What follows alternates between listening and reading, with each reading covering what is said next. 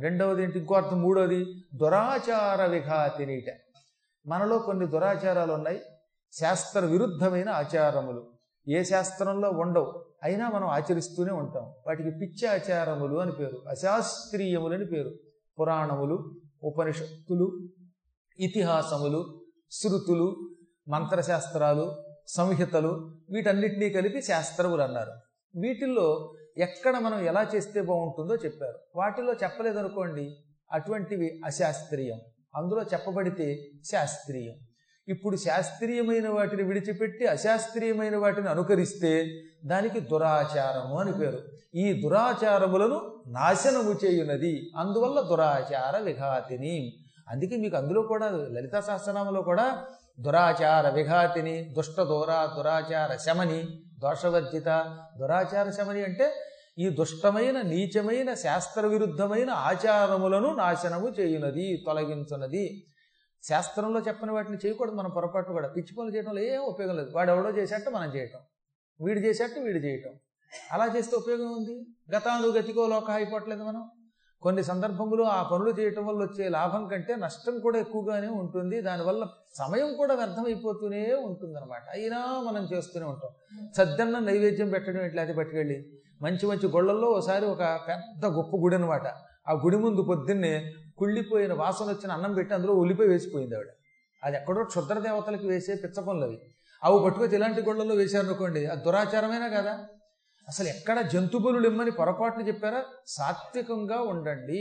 అహింస పరమోధర మహా అన్న చోట వచ్చి పర్రున నీకు ఇష్టం కదా అని ఆదివారం రాగానే వాడు కోడి తినాలనుకున్నట్ట. ఆ కోడి కోసం అని చెప్పి వాడి బోడి ఆలోచన ఏంటి?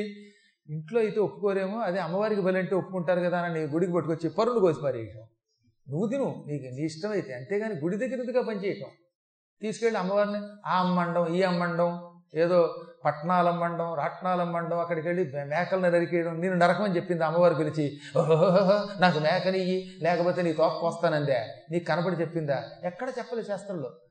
అసలు అమ్మవారు ఎప్పుడు పశుగులను కోరుకోదు. ఇప్పుడు మనం కావాలని పట్టుకెళ్ళి ఇస్తూ ఉంటే ఏమవుతుంది? దురాచారం అవుతుంది.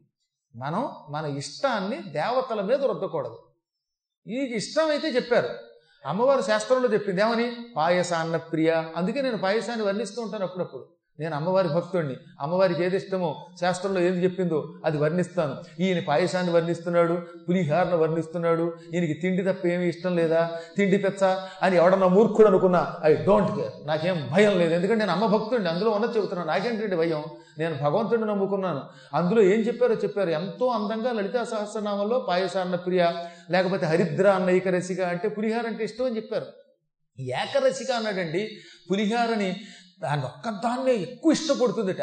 పులిహారం తింటూ ఉంటే ఆ నోరు ఊరుతుందిట ఆవిడకి నీరు ఊరుతుందిట అందుకే రసిక అన్నారు. అంత ఇష్టపడి ఆవిడ కోరుకుంటే ఏం పులిహార గురించి వర్ణించకపోతే కుళ్ళిపోయిన అన్నం గురించి వర్ణించనా? దిక్కుమల్ల పలావు గురించి వర్ణించనా? కాబట్టి శాస్త్రములలో చెప్పినప్పుడు ఏం మొహబాట పడకుండా వర్ణించు. దధ్యన్నాసక్త హృదయ పెరుగన్నం చెయ్యి అందంగా చెయ్యి చిక్కని పెరుగు వెయ్యి మంచి కమ్మగా కాచిన పెరుగు తోడు పెట్టి మళ్ళీ ఏడాది క్రితం పట్టుకొచ్చి ఫ్రిడ్జ్లో పెట్టిన దరిద్ర పెరుగు కాదు పులి. ఆ పొల్లబడిపోయిన పెరుగు మేగడ లేని పెరుగు. అవి నాకెందుకు? కాబట్టి కమ్మగా తోడు పెట్టిన పెరుగుని ఆ చెక్కని మేగడతో కూడిన పెరుగుని దాంట్లో అన్నం కలుపు పోపు టాపు లేచిపోయేలా పెట్టు. నువ్వు తిన అమ్మకి నైవేద్యం పెట్టాక అమ్మకి నైవేద్యం పెట్టాక. ముందు నువ్వు తినేసి కాదు. మళ్ళీ గోదాదేవి కాబట్టి ఇవన్నీ వర్ణించారు. వాటిని వర్ణించు. అది శాస్త్రీయం. అవి కానివి అశాస్త్రీయం. నీకు ఏది ఇష్టమో దానిని అమ్మవారికి పెట్టమని అన్నీ చెప్పట్లా. కానీ శాస్త్రంలో చెప్పిన వాటిని మాత్రం నైవేద్యం పెట్టు అన్నారు. వద్దన్నో మానేయంతే. కొన్ని కల్పించారు. కొంతమంది కావాలని ప్రక్షిప్తాలు చేసి పురాణాల్లో కూడా చేర్చారు. అందుకే మీకు ఆ శ్లోకాల్లో క్రియాపదానికి లేకపోతే అందులో ఉన్న విభక్తికి సంబంధం ఉండదు. చూసారా? దేవీ భాగవతం శివపురాణాల్లో కూడా కొందరు చొప్పించేశారు కావాలని. అనుష్ఠుప్ ఛందస్సు రాయడం వచ్చిన వాళ్ళల్లా వ్యాసుడైపోయి అందులో చేర్చారు. అందుకే మన వాళ్ళు పెద్దలు జ్ఞానులు బాగా పురాణముల మీద పట్టున్న మహాత్ములు ఇవి ప్రక్షిప్తములు అంటారు అక్కడ. అంటే చేర్చబడినవి ప్రమాణము లేవు అన్నారు. ఇలాంటి శాస్త్ర ప్రమాణములు అనుసరిస్తే మనం శుభం పొందుతాం ఇహం పరం పొందుతాం. అది ఆచారం. అలాంటి వ్యతిరేకాచారాలు దురాచారములు. ఆ దురాచారములను విఘాతిని నరికి అవతల పారేస్తుంది. అంటే ఆ దురాచారములు అమ్మ ఇష్టపడదు. అందువల్ల ఏమైంది? దుర్గా. దుర్గా అంటే దుష్టాచారములను నాశనము చేయునది. అనాచారములను తొలగించునది.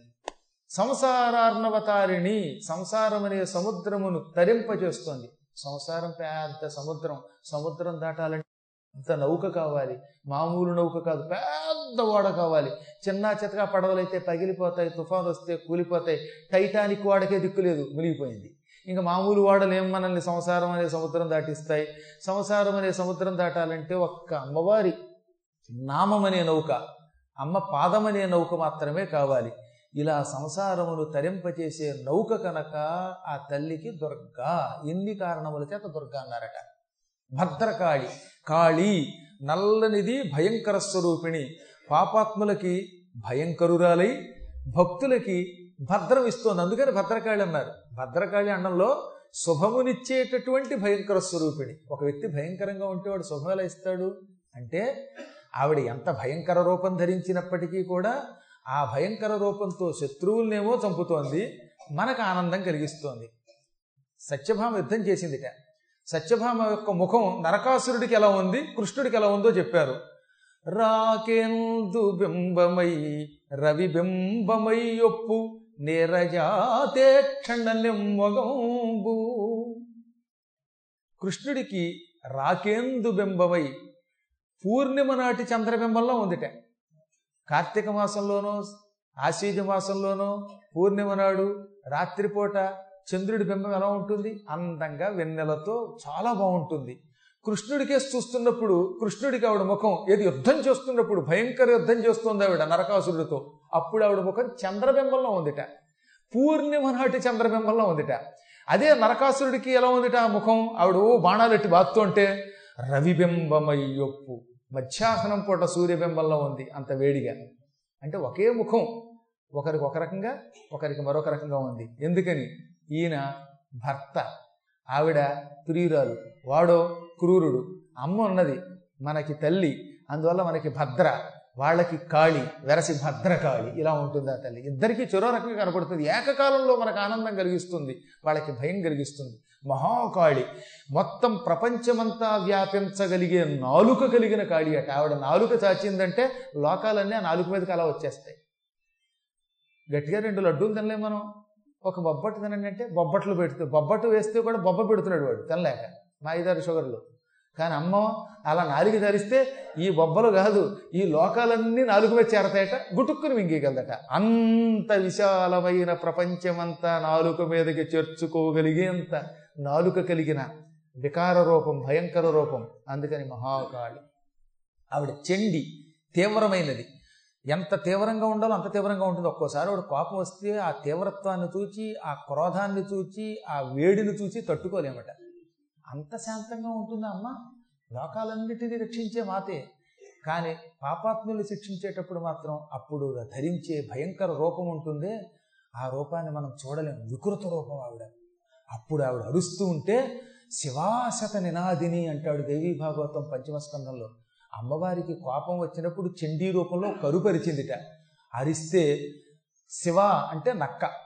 శివాశత నినాదిని కొన్ని వందల నక్కలు వేలాది తోడేళ్ళు సింహములు పులులు అన్నీ ఒక్కసారి అరిస్తే ఎలా ఉంటుందో ఒకసారి ఆలోచించండి. అన్నీ కలిపి అరిస్తే వచ్చే నాదం వచ్చింది ఏకంగా అంటే ఆవిడ తలుచుకుంటే అలాంటి నాదం ఇస్తుంది. మరి ఎంత భయంకరంగా అరిస్తుందే? ఆవిడే ఓసారి ఏం చేసిందో తెలిసిన? ఓ సభ ఏర్పాటు చేసింది. ఆ సభలో సరస్వతిని పిలిచింది. సరస్వతి కాసేపు కచ్చపి అనేటటువంటి నీ వీణ నాటుతూ అందంగా పాడు అనగానే సరస్వతి చక్కగా పాడింది. పాటకు అనుగుణంగా తన చేతిలో ఉన్న కచ్చెపి అనే వీణని మీటింది. అద్భుతంగా వాయించింది. సరస్వతి గానం చేస్తే ఎలా ఉంటుందో మీకు నేను చెప్పాలా? మీరు కూడా భక్తితో కళ్ళు మూసుకుని ఎప్పుడైనా నిద్రపోతున్నప్పుడు వినొచ్చు. ఇప్పుడు కాదు ఇప్పుడు నిద్రపోతే బాగుండదు. కానీ ఇంటికి వెళ్ళాక ఇవన్నీ తలుచుకుంటూ అమ్మని తలుచుకుంటూ వింటే అమ్మ యొక్క నాదం తెలుస్తుంది.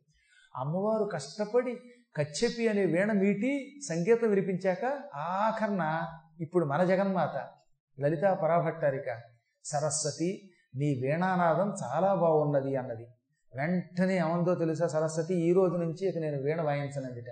అదేమిటమ్మా అలా అంటున్నావు? ఎంతో బాగుందని నేనంటే అంటే నువ్వు ఎంతో బాగుందని పలికిన ఒక్క మొక్క ఈ వీణానాదం కంటే మధురంగా ఉంది.